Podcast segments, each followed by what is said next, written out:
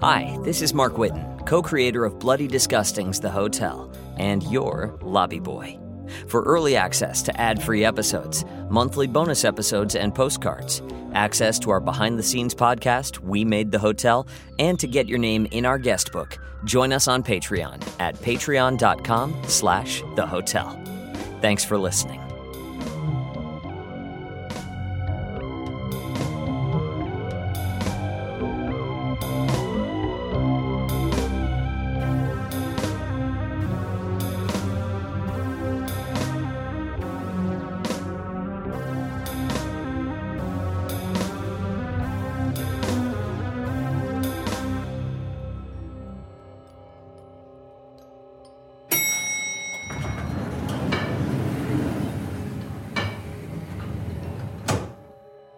Step off the elevator and hold the door for the guest, but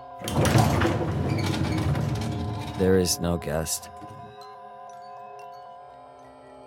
I'm alone. The halls spoke out in endless starburst tracks from the elevator doors. I do not know which way to go. Do not know. I do not know. I do not know. Down the hallway, directly ahead, I think I see. I, I thought one of the doors just at the edge of the darkness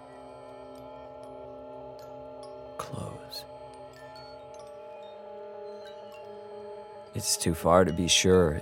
It, just barely struck the corner of my eye. Maybe if I had been looking for it.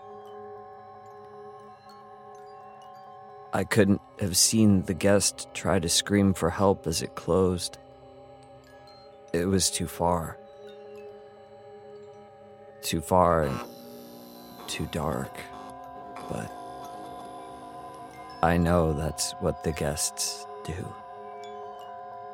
They scream for help, or for their mothers, or they just scream.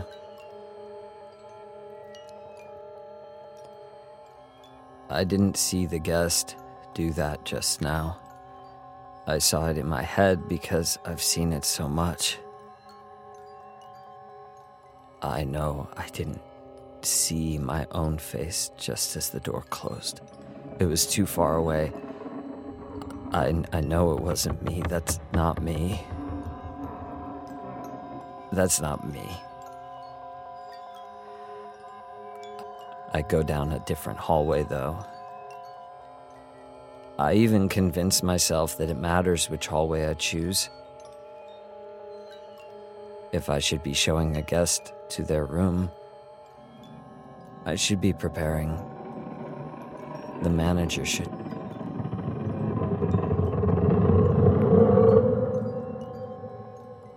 If there is no guest, then there shouldn't be this many rooms. The doorknob jiggles at a door, turning gray with smoke. If there's already a guest in the room, then I shouldn't be. The elevator is ahead of me now. At the end of this hall. I don't stop. I walk right past it down a different hallway. They all look the same, but I know which one is which. And I know where not to go now.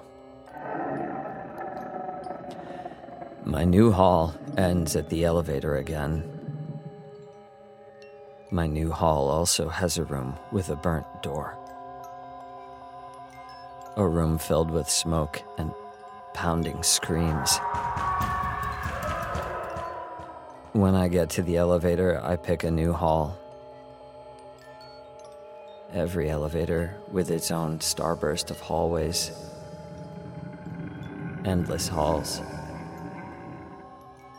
I can wander them forever without walking the same two. each with its own rows of blank doors and columns of dark smoke oozing out the edges. More and more, the doors in the hallways are gray and black and burnt.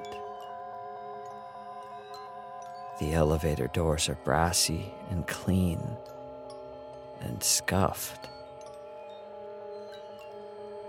But now the guest rooms are all charred and something familiar is gushing out from the bottoms.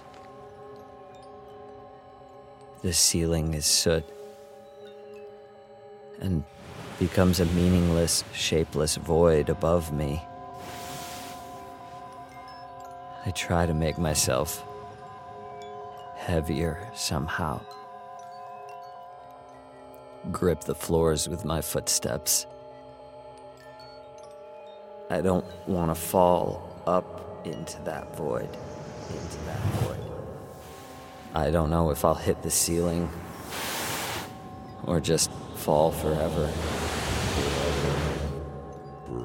I turn past the elevator again. I hesitate before I go down a new hallway. The ceiling here is just a ceiling. The carpet isn't sickly wet from whatever parts of the burning guest leaked out. It doesn't stink or sting my eyes. I only hesitate for a second. If anything was watching me, they wouldn't have noticed. They wouldn't have noticed it. I know better than to go where the hotel makes you feel safe and clean. Nothing here is safe. Nothing here is clean. I walk down my filthy hall. And when I get to the elevator, I don't hesitate when I turn a corner. Every room is burnt. Every door is bent or cracked. The walls fade away, and every step takes me closer into more darkness. The light at the end scares me so much more, though. Behind me, I hear the elevator ding and the doors slide open. I tell myself not to run. There's no point in running. But when I hear the first footfall onto the wet carpet, oh God, I run. I, run. I don't want it to get me. I, I don't want it to touch me. Without anywhere to go, I run. The gore soaked carpet sucks at my feet, hobbling me, hobbling my pursuer. He screams at me. I don't stop. I make my turn at the elevator again just as it dings, and the doors slide open. Someone screams again with my voice. I run faster. I want the soot black ceiling to take me. I want to sink into the cold, bleeding carpet. I want the gray walls and nothing else. I can still hear my voice screaming. But it's not my pursuer. It's me screaming. I don't scream for help because there isn't any.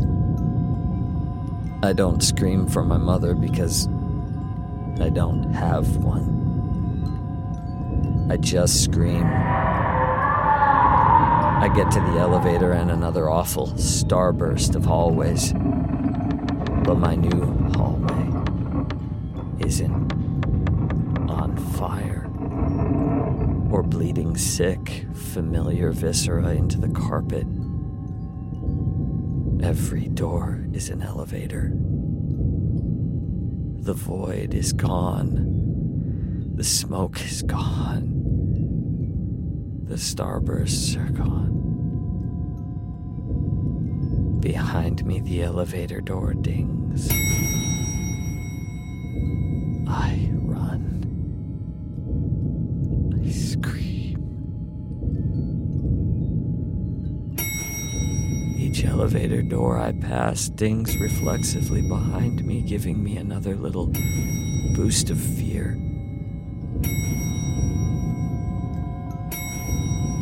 End of this hall, there is no final elevator.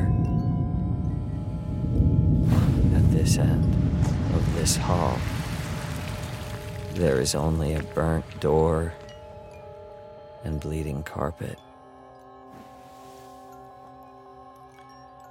Elevator doors start to slide open just as I pass, not letting me see what's inside. Is getting closer. I'll have to go inside to get away. I'll have to go inside. The hotel knows. The gray smoke in the room turns black, and the door handle jiggles open just as I arrive. I don't even have to slow down. I run into the room, into the smoke and fire. Not because I know it's better than what's chasing me, it's not. But I knew before the door opened that I would be behind it. Burning and screaming and fighting to get out. I have to push the burning lobby boy back into the room so I could get in. I do. As I close the door behind me, damning myself twice, I see what was chasing me, what was filling the elevators. I see what I chose the fire over.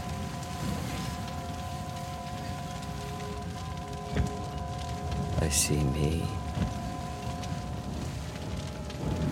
Desperately trying to follow into the burning room. I see the fear in his eyes.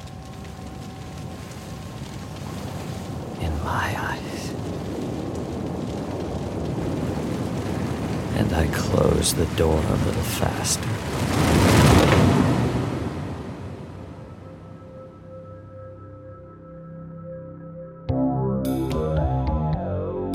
The Hotel was created and produced by Travis McMaster and Mark Whitten, starring Kelly Nienaltowski as the manager, Mark Whitten as the lobby boy, Graham Rowat as the owner, and Christa Lewis. Music by Lauren Pokorney, West Rodri, and special guest composer Zach Tatom Drake.